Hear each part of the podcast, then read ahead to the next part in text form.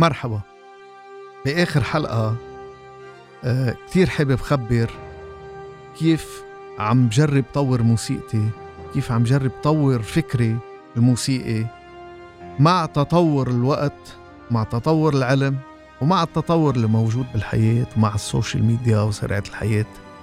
كمان عندي هدف من هذا الموضوع وهلأ بقلكن عنه.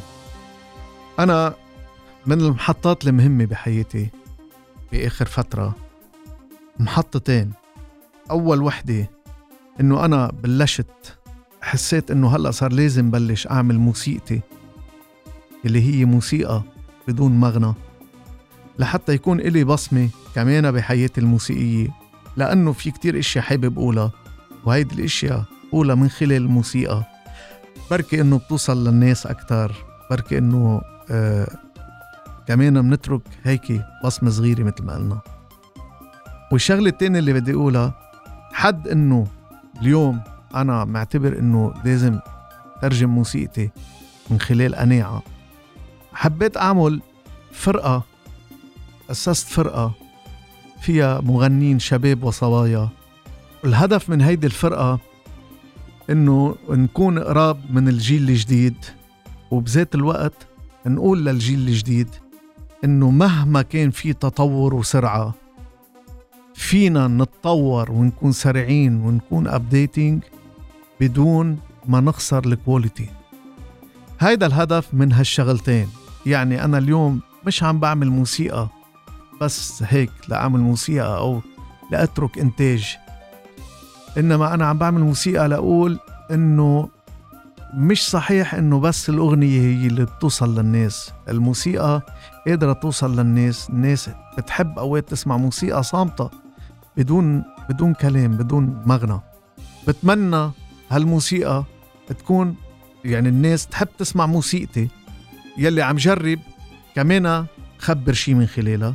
زائد على هيك هالفرقة الشباب والصبايا يلي عم بيغنوا معي الهدف منهم نقول إنه صح في تطور صح صرنا بعصر ال social media صح نحن بتقدم مستمر ولكن مش صحيح عنوان التقدم والتطور هو الإفلاس بالفكر والتدني بالمستوى. لا ياما في شباب وصبايا عنا بيحبوا يغنوا وما بيقبلوا يغنوا إلا الأشياء يلي إلها قيمة وهيدي الأشياء يلي آه، جاي من الموسيقى القديمة العربية تبعنا لأنه هي الركيزة الأساسية أو بالأحرى هي يلي بتعطيهم حجر الدعم الأساسي لنقول عنهم إنه هيدا مطرب. اليوم كيف تقدروا تعرفوا إنه الشاب صوته حلو؟ إذا ما غنى أغنية حلوة وتقيلة وفرجينا إنه صوته حلو.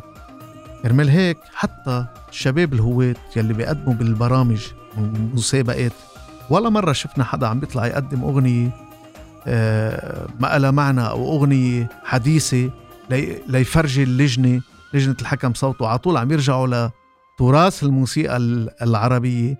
ليش؟ لأنه نوعية الطبخة تبع الأغنية زمان كانت تاخد وقت وتاخد البرمة تبعها حتى توصل للناس وهيدي البرمة تمرق إذا بدنا نقول بمصفية.